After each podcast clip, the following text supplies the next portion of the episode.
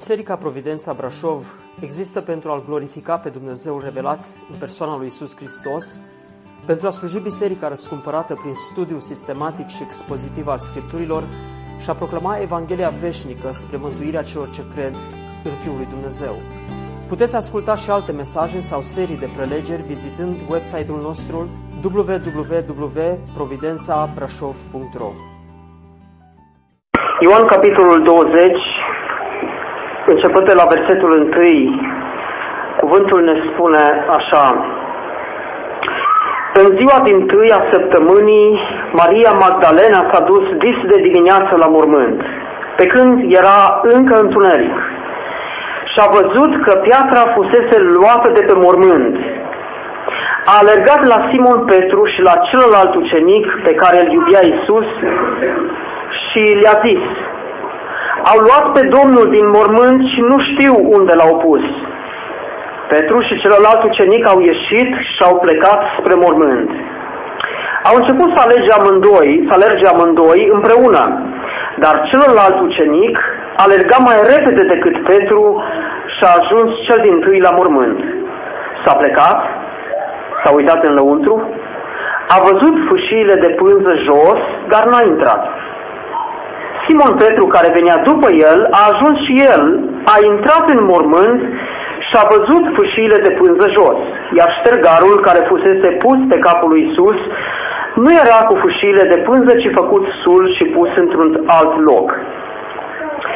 Atunci celălalt ucenic, care ajunsese cel din tâi la mormânt, a intrat și el și a văzut și a crezut căci tot nu pricepeau că după Scriptură Isus trebuia să învieze din morți. Apoi ucenicii s-au întors acasă. Dar Maria ședea afară lângă mormânt și plângea. Pe când plângea, s-a plecat să se uite în mormânt și a văzut doi îngeri în alb șezând în locul unde fusese culcat trupul lui Isus, unul la cap și altul la picioare. Femeie, i-a zis, i-au zis ei, pentru ce plângi? Ea le-a răspuns. Pentru că au luat pe Domnul meu și nu știu unde l-au pus.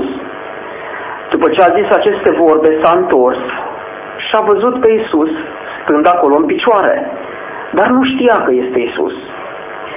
Femeie, i-a zis Isus, pe ce plângi? Pe cine cauți?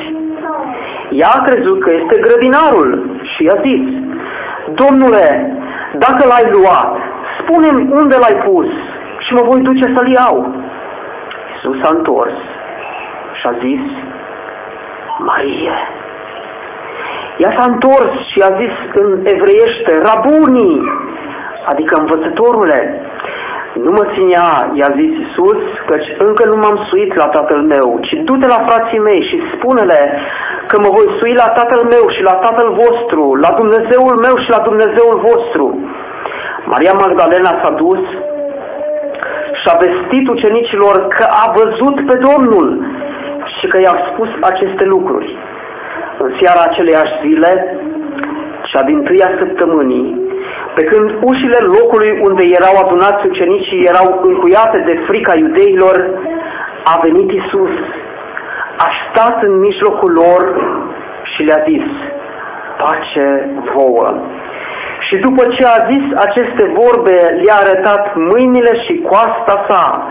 Ucenicii s-au bucurat când au văzut pe Domnul. Iisus le-a zis din nou, pace vouă, cum a trimis pe mine Tatăl, așa vă trimit și eu pe voi. După aceste vorbe a suflat peste ei și le-a zis, luați Duh Sfânt. Celor ce le veți ierta păcatele vor fi iertate și celor ce le veți ținea vor fi ținute. Acesta este cuvântul pentru această seară. Haideți să cerem har din partea lui Dumnezeu.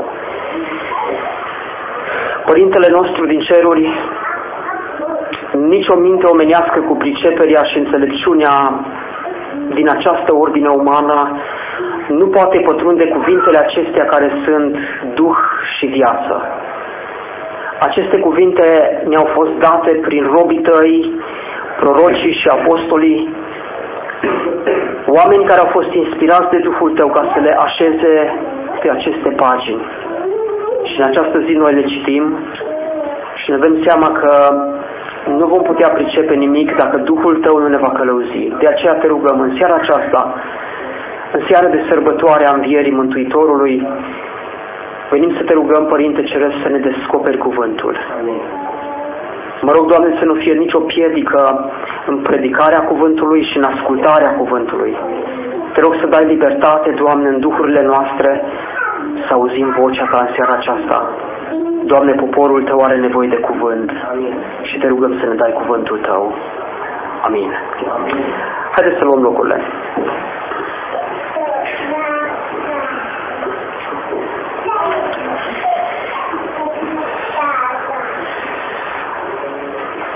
Sărbătoarea Învierii Domnului Isus Hristos este, fără îndoială, cea mai mare sărbătoare pe care creștinii o au și au avut-o de-a lungul timpurilor, de-a lungul istoriei. Dar uh, cu toate că mulți oameni își spun creștini, adică urmași ai lui Hristos, nu toți sărbătoresc această sărbătoare așa cum ar trebui să o sărbătorească. Mulți dintre cei care se numesc pe ei înșiși urmașii lui Hristos, adesea aș spune profanează sărbătoarea aceasta care ar trebui să fie o sărbătoare de bucurie și o sărbătoare în care să venim cu o inimă aliasă înaintea lui Dumnezeu. Cum intrăm în sărbătoarea aceasta? Este relativ ușor să te uiți și să constați felul în care oamenii din această țară și din alte locuri vin în această sărbătoare. Și am descoperit că există două categorii de oameni.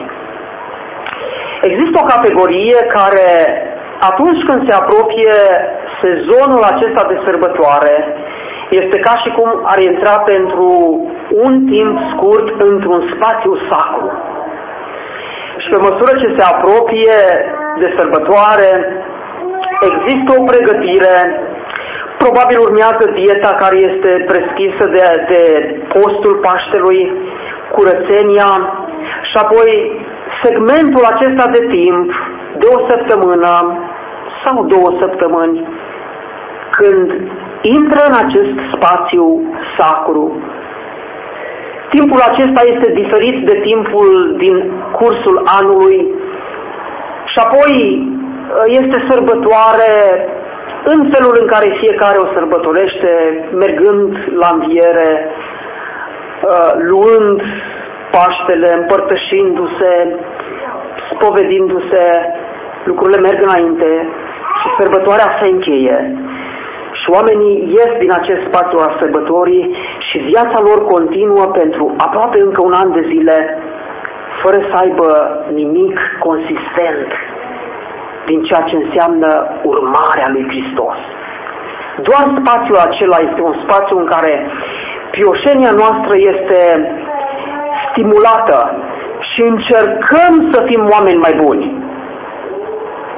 Și este doar segmentul acela de timp. Dar există o a, doua, a doua categorie de oameni pentru care sărbătoarea învierii Domnului Isus este diferită. Pentru aceștia, relația cu Hristos, umblarea cu Hristos este una zilnică. La fel cum umblă cu Hristos și îl iubesc pe Hristos și trăiesc în relație cu Hristos în săptămâna mare și în zilele de Paște, așa este toată viața. Iar când vine sărbătoarea Paștelui, această sărbătoare este una de mare bucurie.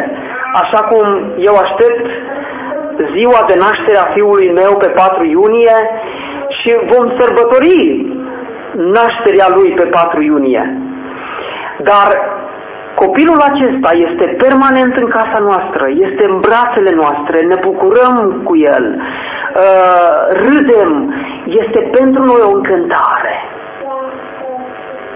Înțelegeți ce vreau să spun? Pentru unii oameni Hristos este doar o paranteză și este ceva ce ține de o sărbătoare și din când în când poate și mai amintesc. Dar restul timpului, restul anului, nu mai este nicio relație, nu mai este nicio bucurie, nicio căutare.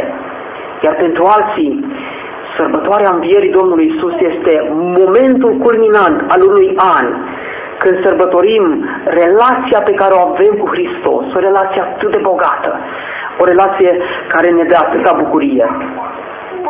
Am citit în această seară un fragment din Scriptură care relatează momentul învierii, relatează episodul învierii și atunci când citim Scriptura,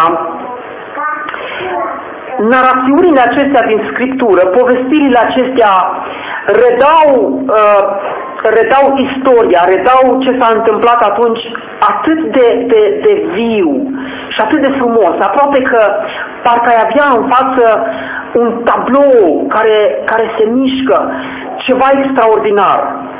Și prin cuvinte, în seara aceasta ne vom uita la, la un tablou. Și probabil că ați avut ocazia uh, în timpul vieții să vă duceți într-o expoziție de pictură și să vedeți, uh, să vedeți un tablou. Mulți oameni care se duc să, să vadă picturi ale unor pictori celebri se uită la o pictură și nu prea înțeleg în mare lucru din ce se întâmplă acolo. Dar pot să aprecieze, îmi place acest tablou sau din tabloul ăsta nu înțeleg absolut nimic, uh, și să aprecieze pozitiv sau negativ o, o lucrare de artă. Dar dacă ai avea lângă tine pictorul care vine și se așează lângă tine când te uiți la tabloul acela, el va începe să-ți arate detalii din tabloul uh, pe care el l-a pictat și să-ți tălmăcească tabloul, să ți-l traducă, să-ți explice ce se află în tabloul acela. Și vei vedea că de la simplele detalii pe care le-ai observat la început, tabloul acela conține mult mai multă informație de care nu știai. Și în seara aceasta ne vom uita la tabloul învierii. Și vom vedea că sunt detalii în tabloul învierii care ne comunică nouă atât de multe lucruri. Am citit întregul pasaj de la versetul 1, dar ne vom uita de fapt doar la un fragment mai scurt din întregul pasaj citit, respectiv cel de la versetul 19. Și am să citesc cele două versete la care ne vom uita. În chiar aceleiași zile, cea din tâia săptămânii, pe când ușile locului unde erau adunați ucenicii erau încuiate de frica iudeilor, a venit Isus, a stat în mijloc, în mijlocul lor și le-a zis, pace vouă. Și după ce a zis aceste vorbe, le-a arătat mâinile și coasta sa. Ucenicii s-au bucurat când au văzut pe Domnul. Acestea sunt cele două două versete care redau un tablou. Și aș vrea să ne uităm la tabloul acesta. Și este și mișcare în acest tablou, dar aș vrea să surprindem câteva, câteva imagini. Prima imagine la care aș dori să ne uităm este imaginea locului. Spune că ușile locului unde erau adunați ucenicii erau încuiate. Ușile erau încuiate. Ne-aducem aminte că în acel sfârșit de săptămână întregul Ierusalim a fost tulburat. Învățătorul din Nazaret care, după care mergeau atâtea mulțime, a fost luat de Sinedriu, a fost judecat și a fost răstignit și apoi așezat într-un mormânt. Grupul acesta de, de ucenici, care ulterior deveniseră apostoli, grupul acesta de ucenici, de frica iudeilor, s-au dus într-un loc în care stăteau și se adunau de obicei, au intrat în camera aceea, au pus zăvorul la cameră, au închis, au ferecat locul acela și stăteau acolo închiși. Spune cuvântul că locul acela, ușile, erau încuiate. Și, pe de o parte, cuvântul ne spune că au încuiat ușile din pricina iudeilor și de frica iudeilor. Dar pe de altă parte, cuvântul ne arată un alt aspect. Și eu cred că accentul pus acolo, pe de o parte, este că ușile erau încuiate de frica iudeilor, dar pe de altă parte, cuvântul vrea să ne arate că în ciuda faptului că ușile acelea erau încuiate și nu era niciun alt mod de a se intra în camera aceea, Iisus Hristos, cel înviat, deodată apare în camera aceea. Știți care este lecția pe care o învăț din acest, din acest detaliu al acestui tablou? Este lecția următoare. Nu există nimic care să-L împiedice pe Hristos să vină.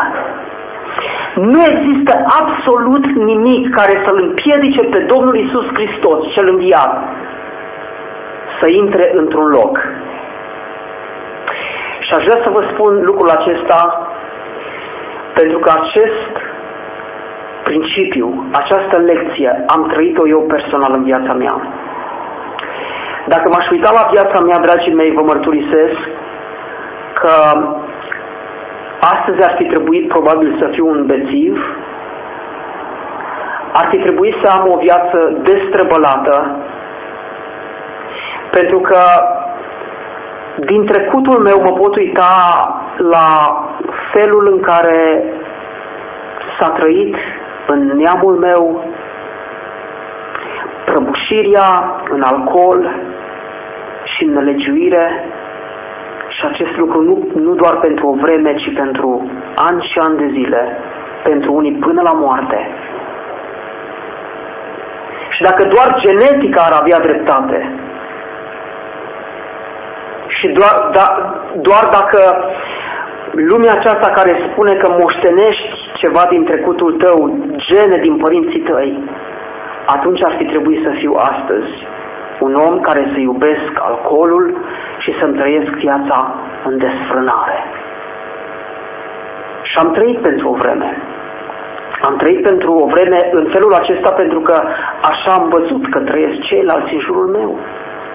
Și inima mea a fost ferecată, a fost legată de păcat și părea că în acea inimă rece, în acea inimă nespus de înșelătoare și deznădăjduit de rea, așa cum o caracterizează cuvântul, nu putea să intre nimeni.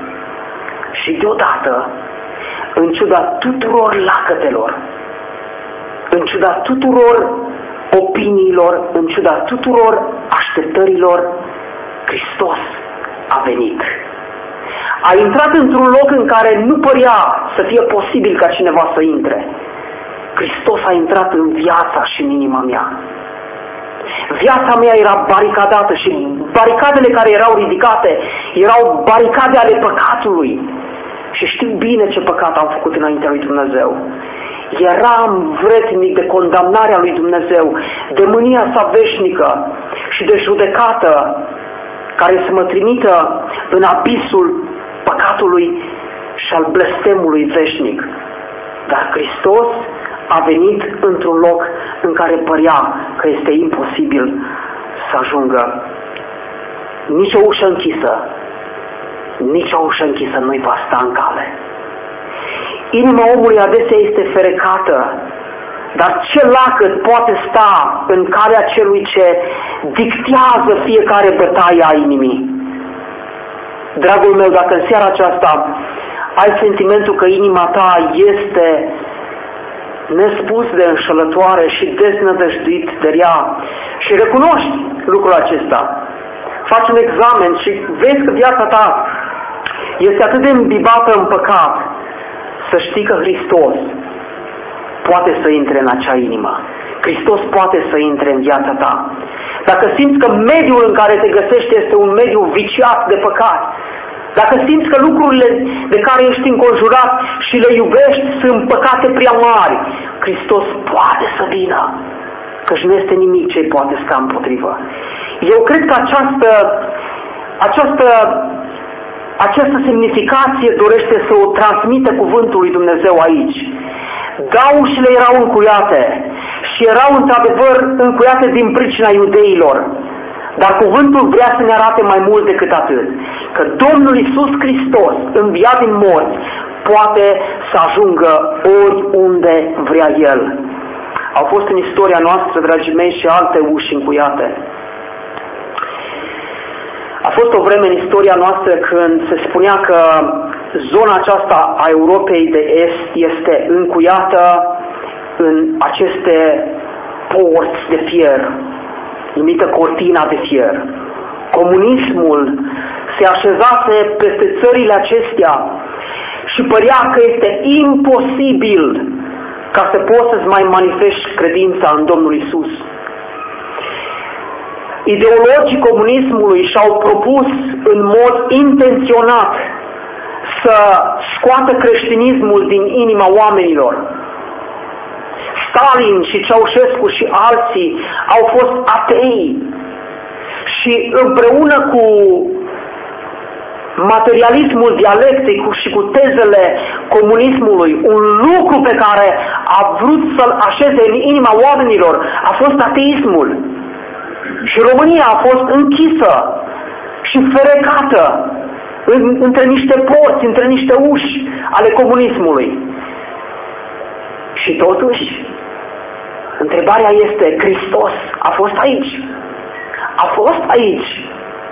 Hristos a trecut dincolo de porțile de fier. Hristos a trecut dincolo de cortina de fier. El a venit într-o zonă în care părea să fie imposibil ca cineva să-și plece genunchiul, să se roage înaintea lui Dumnezeu. Astăzi în China sunt milioane de creștini cu toată prigoana care este și cu toată intenția comuniștilor din China de a închide ușile pentru proclamarea Evangheliei. Islamul este o altă, un alt exemplu în care ușile pentru Evanghelia sunt închise. Știți ce se întâmplă, dragii mei, în Islam? Sunt șocat să aud mărturiile atâtor, atâtor oameni care ajung să audă despre Hristosul înviat. De la cine? De la misionari? O, nu, știți ce se întâmplă? Aceștia au vedenii și visuri. Hristos cel înviat vi se arată musul, multor musulmani în visuri și în vedenii de noapte. Și apoi, într-un fel sau altul, ajung să citească Scriptura și să descopere că acea vedenie pe care au avut-o ei se potrivește cu mesajul cuvântului revelat de Dumnezeu. Chiar dacă islamul se ridică ca o mare barieră împotriva lui Hristos, și chiar dacă alte religii păgâne pun lacăte și închid oamenii în necredință și în ocultism, Hristos se duce dincolo de ușile închise. Aș vrea să zidim în noi convingerea aceasta nu există nimic ce îl poate, ce îl poate împiedica pe Hristos să vină. Amin? Și aș vrea să te provoc dacă inima ta nu este încă ocupată de Hristos, dacă El nu este acolo, vreau să spun, El este mai puternic decât păcatul. El este mai puternic decât beția. El este mai puternic decât curvia. El este mai puternic decât minciuna, decât bârfa, decât orice păcat care ți-a legat viața. Hristos poate să vină acolo. Hristos poate să intre dincolo de orice ușă închisă. A doua, a doua imagine din acest tablou. În seara aceleași zile, cea din tâia săptămânii, pe când ușile locului unde erau adunați ucenicii erau încuiate de frica iudeilor, a venit Isus și a stat în mijlocul lor. A venit Isus și a stat în mijlocul lor. Cum i-a surprins Domnul Isus pe ucenici? Erau probabil adunați în camera aceea, vorbeau unii cu alții, dar inimile lor erau cuprinse de o frică, de o teroare. Pentru că în fiecare moment se putea ca un aprod sau un soldat roman să lovească ușa, să intre acolo și să-i aresteze pe toți. Era oare legitimă frica aceasta? Era oare normal să, să se teamă? Da, pentru că eu sunt convins că preoții cei mai de seamă, fariseii și toți cei care au plănuit să-L omoare pe Domnul Isus Hristos nu s-au oprit doar la atât. Ei au vrut să-i prindă și pe urmașii Lui. Au vrut să-i prindă și pe ucenicii Lui. Și sunt convins că ei au spus gărzilor să se ducă să caute prin Ierusalim. Poliția templului care era formată din aprozi, niște soldați ai templului, au început să patruleze pe străzile Ierusalimului și să se ducă să caute pe ucenici. De ce credeți că s-au închis acolo? De ce credeți că au pus lacăte pe ușă? Au pus zăvorul pe ușă? Pentru că le era într-adevăr frică de iudei. Și ce se întâmplă este că Domnul Isus Hristos vine și vede frica din, din inima lor. Domnul Isus Hristos îi surprinde pe oamenii aceștia cu o frică care le-a copleșit inima și viața. A doua lecție pe care o învățăm din acest tablou este că Domnul Isus, pentru Domnul Isus nu există nicio frică pe care El să nu o cunoască nu există nicio frică din inima noastră pe care El să nu o poată da la o parte, să nu o poată alunga. Când a intrat în camera aceea, era o frică în oamenii aceștia care realmente i-a paralizat. I-a paralizat. Nu mai făceau absolut nimic, se ascundeau. Și întrebarea pe care aș dori să o așez în dreptul tău este ce fel de frică îți cuprinde inima? Este vreun, vreun fel de frică care, care adesea îți prinde inima și ți-o frământă? Am cunoscut oameni care erau terorizați de frică. Am cunoscut persoane de după Revoluție care, pentru că în timpul regimului au fost uh, mereu urmăriți, mereu căutați, Uh, știind că sunt persoane care erau informatori și erau cu ochii pe, pe ei, după ce regimul s-a prăbușit, a venit libertatea, oamenii aceștia nu puteau să scape de frică. Îi urmărea tot timpul. Zi și noapte era o teamă că încă sunt urmăriți. Ajutasem o femeie pentru că era mai în vârstă și avea o, un ușor handicap și nu putea să, să se descurce. Mergeam să o ajutăm cu alți tineri să facem curățenie în apartament, să-i facem cumpărăturile. De fiecare dată când mergeam, ne povestea de uh, fel de fel de situații pe care ea le suspecta ca fiind situații în care este urmărită și uh, ne spunea că se intră în casă la ea și că oamenii schimbă cărțile din bibliotecă și le amestecă.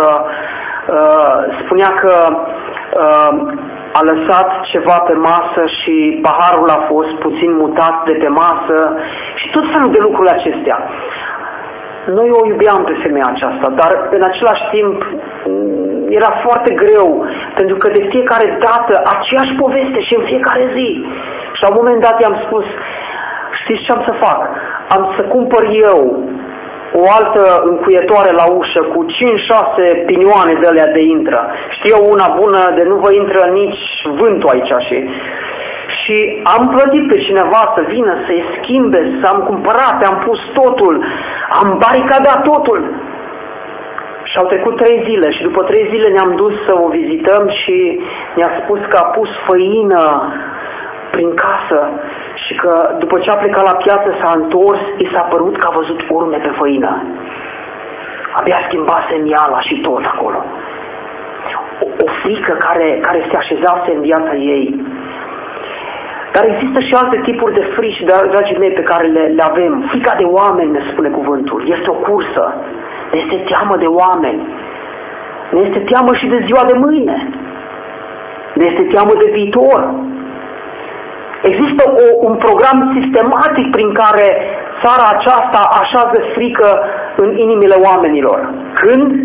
În fiecare seară, la fiecare buletin de știri. Uitați-vă, uitați-vă doar la unul singur și veți vedea cum se vorbește despre viitorul nostru, ce se întâmplă. Și după ce ai ascultat un buletin de știri sau te-ai uitat la un jurnal, la sfârșit, ai sentimentul că te prăbușești. Vine sfârșitul. Parcă este, este un, un, un mod perfid al diavolului de a folosi toate mecanismele să așeze frică în viața noastră. Domnul Isus Hristos vine, se uită și vede frică. Frică de oameni, frică de viitor, frică de moarte, frică de ziua de mâine. Dar lecția pe care o învățăm din pasajul acesta este că nu există nicio frică pe care Domnul Isus să nu o cunoască, nu există nicio frică pe care Domnul Isus să nu poată alunga din inima ta.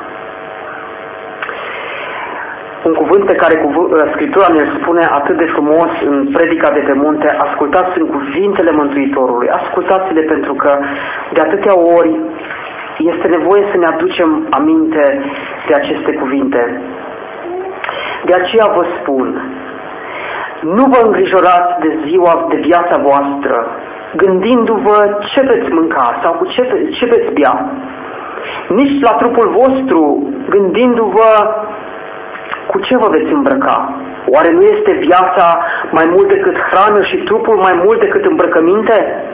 Uitați-vă la păsările cerului. Ele nici nu seamănă, nici nu seceră, nici nu strâng nimic în grânare și totuși Tatăl vostru cel ceresc le hrănește. Oare nu sunteți voi cu mult mai de preț decât ele? Și apoi, cine dintre voi, chiar îngrijorându-se, poate să adauge măcar un cot la înălțimea lui? Și de ce vă îngrijorați de îmbrăcăminte?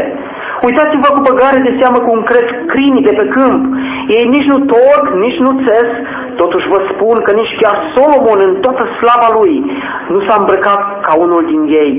Așa că dacă astfel îmbracă Dumnezeu iarba de pe câmp, care astăzi este, dar mâine va fi aruncată în cuptor, nu vă va îmbrăca El cu mult mai mult pe voi, puțin credincioșilor? Nu vă îngrijorați, dar zicând, ce vom mânca sau ce vom bea sau cu ce ne vom îmbrăca, fiindcă toate aceste lucruri neamurile le caută. Tatăl vostru cel ceresc știe că aveți trebuință de ele. Căutați mai întâi împărăția lui Dumnezeu și neprihănirea lui și toate aceste lucruri vi se vor da pe deasupra. Nu vă îngrijorați dar de ziua de mâine, căci ziua de mâine se va îngrijora de ea însăși. Ajunge zilei, necazul ei. Nu vă îngrijorați! Acesta este mesajul Domnului Isus Hristos la înviere. Dacă astăzi, în sărbătoarea învierii, există o formă de frică prezentă în inima ta, nu știu, poate ți este frică având 4-5 copii ce vei face în viitor, Adesea vine ispita să te gândești dacă mi-aș pierde salariul, ce mă fac? Probabil este frica, știu eu, oare Domnul ne va da copii? Poate să fie o frică ca aceasta. Poate este o frică de viitorul apropiat sau îndepărtat. Nu știu care este frica din inima ta. Dar astăzi, în forma aceea de frică, Hristos vine și spune, nu te teme.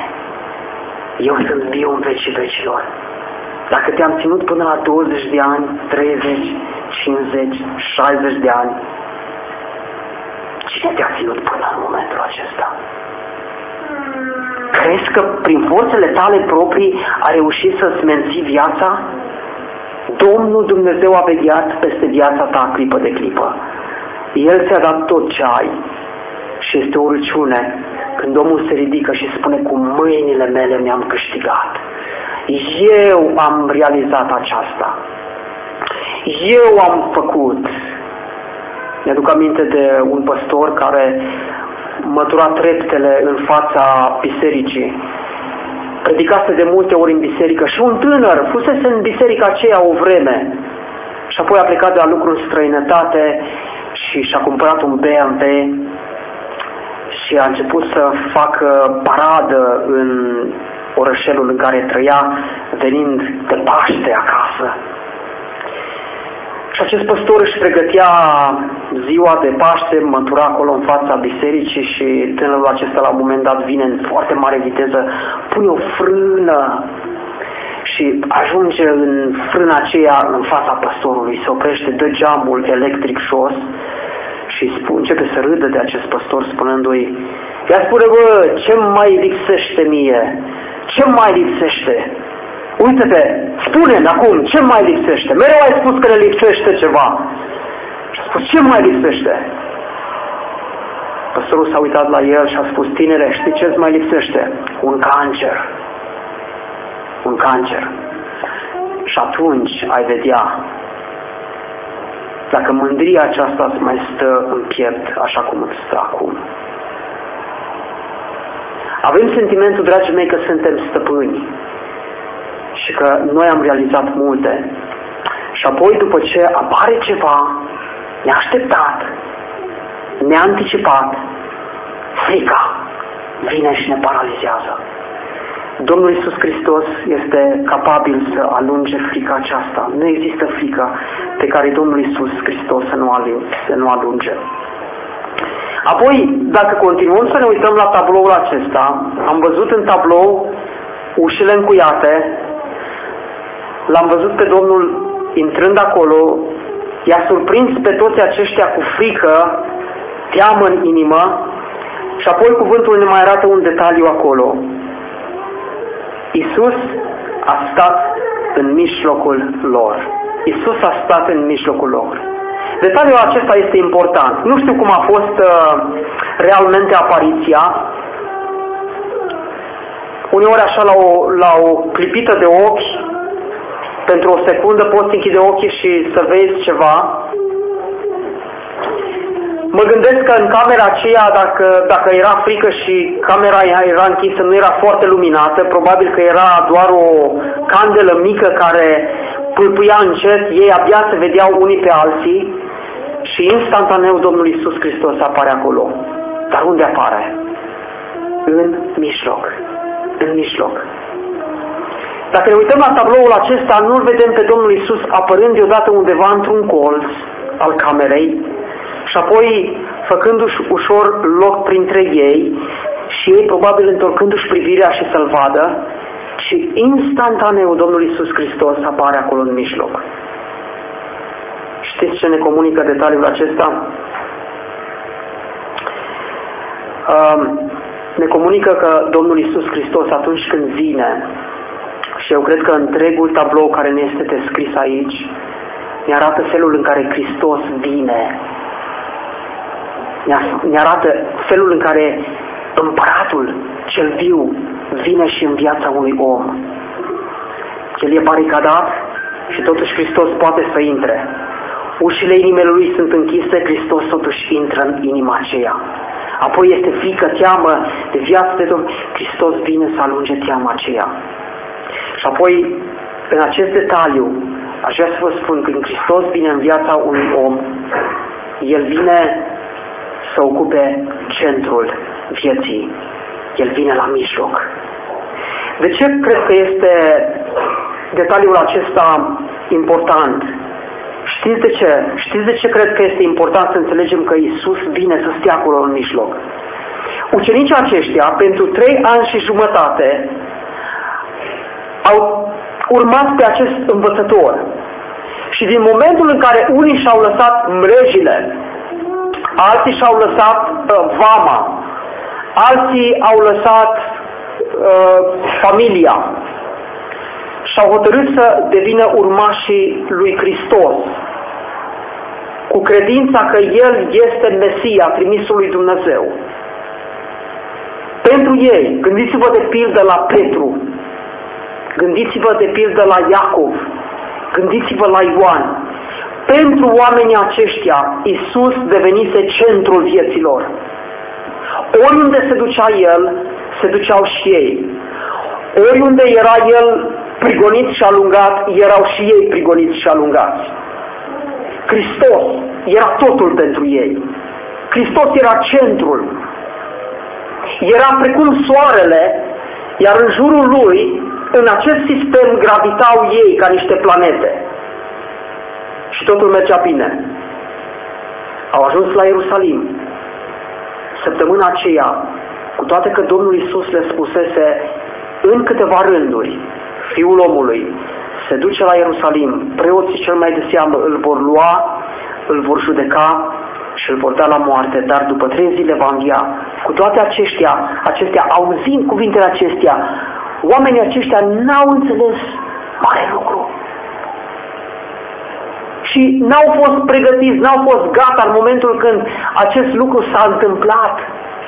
Și au văzut tot episodul acesta, toată tragedia aceasta. Hristos, Iisus, cel care, cel care, în care El își puseseră toată nădejdea, a fost răstignit, a murit și acum este într-un mormânt.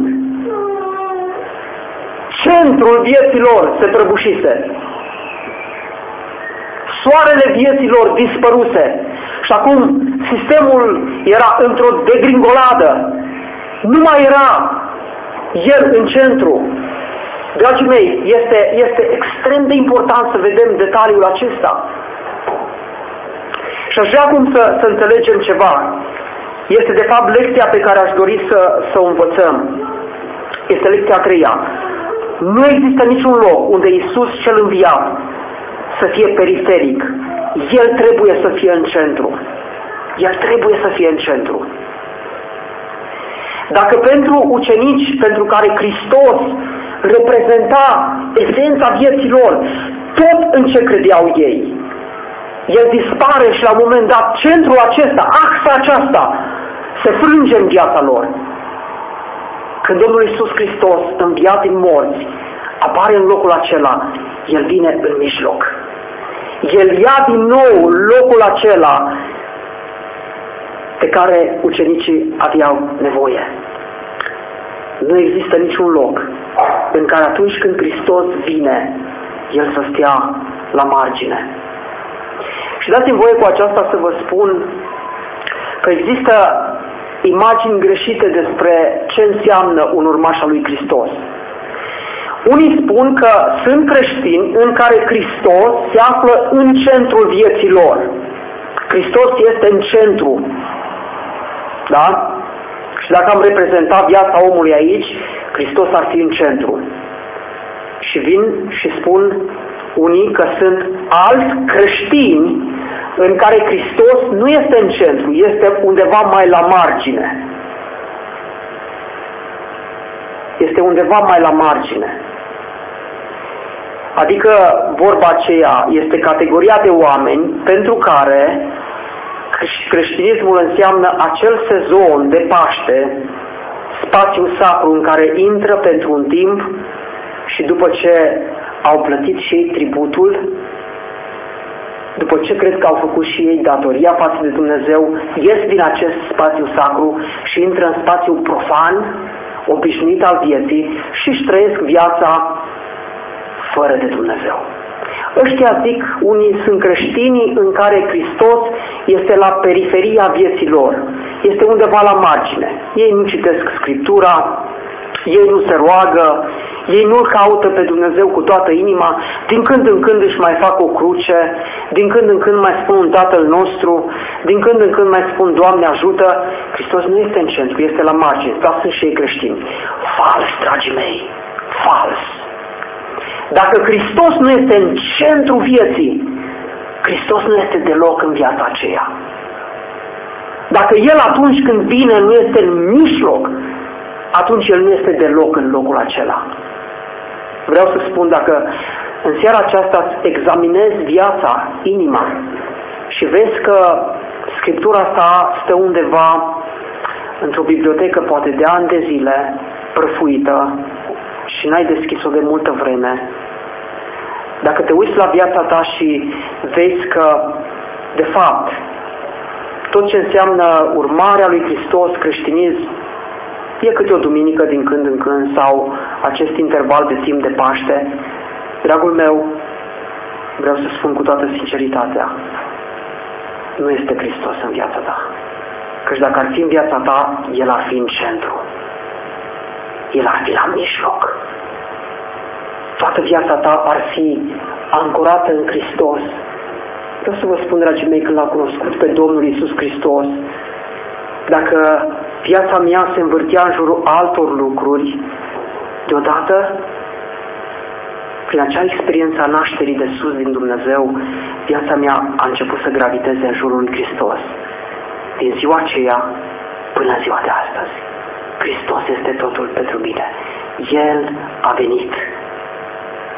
Chiar dacă inima mi era ferecată, ușa era închisă, El a venit. Chiar dacă era o fel de fel de fobii și temeri în inima mea, El a venit și le-a aruncat. Și El a devenit centrul vieții mele. Hristos este centrul vieții mele. Este El și centrul vieții tale? Vreau să spun că Scriptura spune că ne putem înșela. Ne putem înșela, crezând că dacă facem un pic din câte ni se spune, ne-am făcut datoria față de Dumnezeu și avem dintr-o dată sentimentul suficienței. A, am făcut suficient. Mi-am făcut și eu datoria față de Dumnezeu. Hristos, dragii mei, dacă nu este în centru, nu este deloc. Și dacă El nu este acolo în centru, știți ce este acolo pe socul acela din centru vieții tale? Un idol. Un idol. Poate să fie iubirea de bani, poate să fie plăceria, poate să fie, știu eu, cariera, chiar familia. Spui că faci totul pentru familie, numai pentru familie. Și să-L așezi pe Dumnezeu în afară. Locul acela din centrul vieții tale, din, din inima ta, trebuie să fie ocupat numai de Hristos. Examinează-ți inima. Uită-te. Dacă în centrul vieții tale este Hristos, Căci dacă ai sentimentul să spui nu este chiar acolo, ci este puțin mai la margine, așa ceva nu există. Așa ceva nu există. El trebuie să fie la mijloc.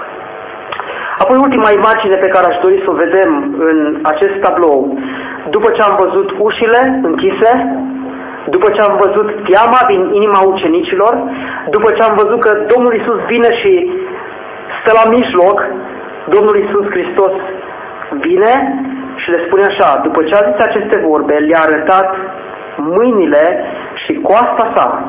Ucenicii s-au bucurat, vedeți? Trecerea de la, de la frică la bucurie, ucenicii s-au bucurat când au văzut pe Domnul.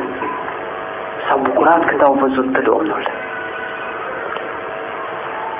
Știți ce se întâmplă, dragii mei?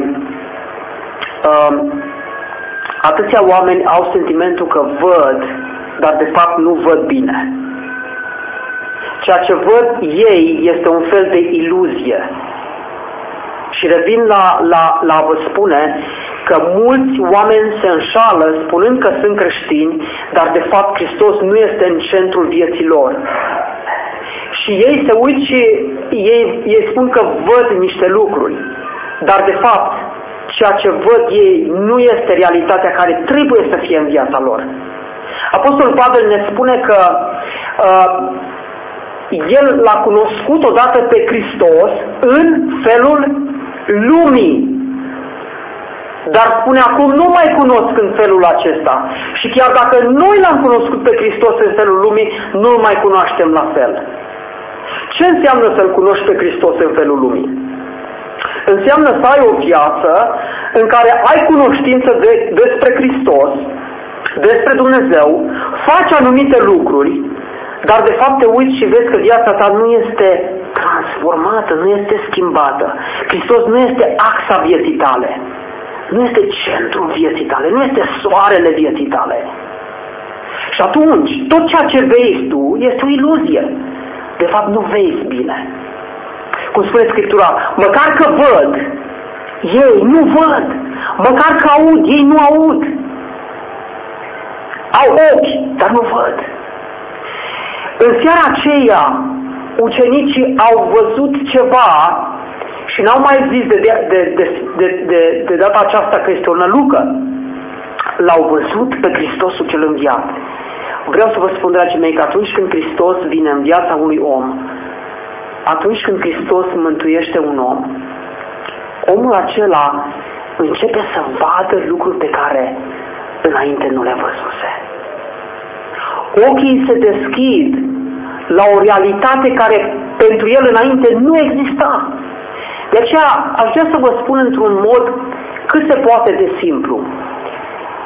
Când am început să aud despre Hristos, felul în care mi s-a spus că mântuirea se capătă este prin a încerca toată viața să urci pe o scară, făcând lucruri bune printre cele rele, în speranța că la capătul ei, când faptele bune și rele se vor pune pe balanța judecății, cele bune vor fi mai grele, vor fi mai multe, măcar unul, să le depășească pe cele rele. Apoi alte imagini, constatând că mulți oameni nu pot compensa, îngerii vin și se agată de talerul cu faptele bune și trage în jos ca să compenseze, să fie mai multe. Firește, această imagine nu există în Scriptură. Știți ce ne spune Scriptura? Scriptura ne spune că noi oamenii ne naștem într-o condiție păcătoasă. Ne naștem cu tendința spre păcat.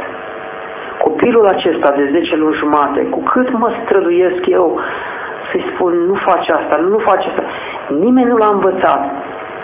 Ceva din el, nebănuit, îl face să meargă împotriva a ceea ce îi spun eu. Și dacă nu l-ați disciplinat de zeci de ori pe zi și l-ați lăsat să facă ce vrea el, ar ajunge un derbedeu cum nu se poate. De ce? Pentru că în noi există condiția aceasta. În noi există. Și cât ne chinuim să, să, să o disciplinăm, natura aceasta păcătoasă iese la iveală.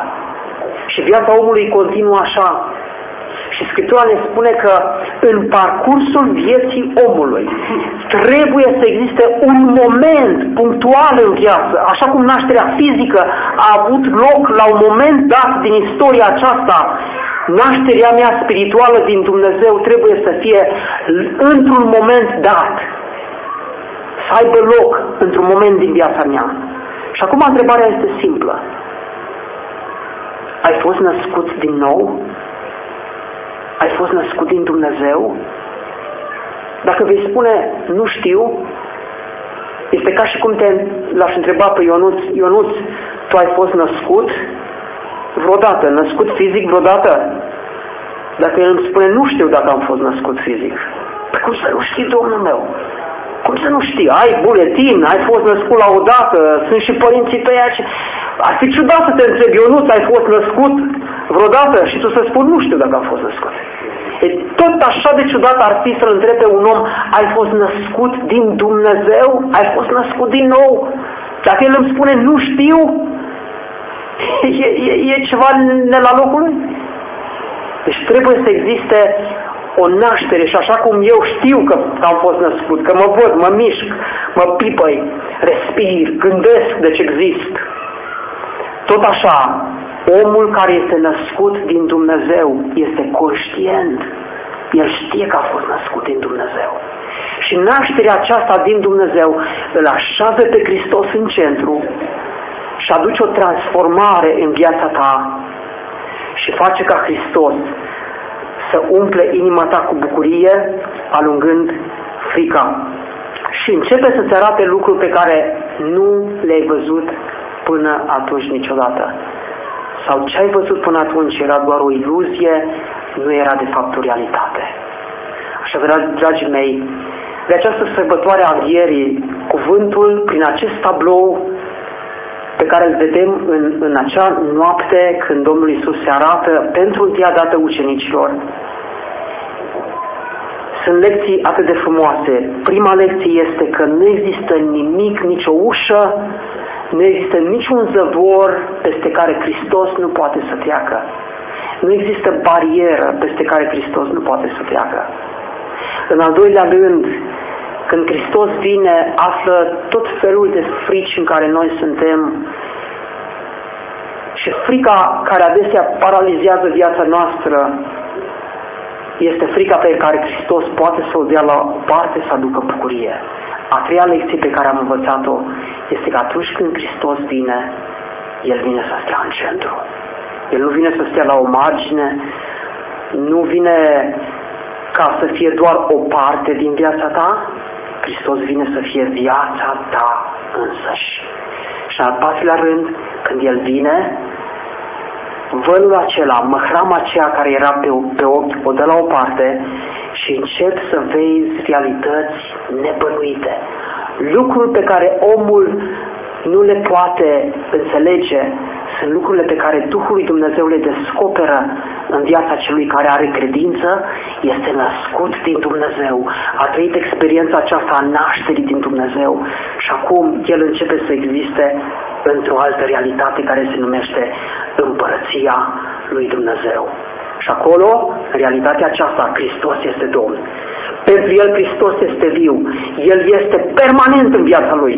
Așa cum este relația cu soția, cu copilul meu, Hristos este în viața mea, în familia mea, în gândurile, în sentimentele mele, în bucuria mea și în prăbușile mele, Hristos este acolo. Ești invitat, dragul meu, în seara aceasta să te uiți și la inima ta și să vezi dacă Hristos este acolo. Dacă ai sentimentul că este undeva mai la margine, uită-te atent dacă nu cumva El nu este de fapt pe tronul vieții tale. Pocăiește-te, întoarce-te la Dumnezeu, mărturisește păcatul. Hristos va veni în inima aceea legată și ferecată de păcat. Va aduce pace, va aduce bucurie și va aduce viață veșnică. Viață veșnică. Ce vrem mai mult decât atât? Suntem gata uneori să dăm zeci de mii de euro ca să ne prelungim probabil viața pentru un an, doi, trei. Hristos vine să ne dea viață veșnică. Și noi adesea preferăm viața aceasta atât de scurtă și atât de plină de necazuri. Vinul la Hristos, dăruiește viața Lui, spune despre frica din viața ta, nu te mai ascunde într-o cameră și nu mai pune lacăte pe ea. Vine la Domnul Isus ca să fie și Domnul tău. Amin.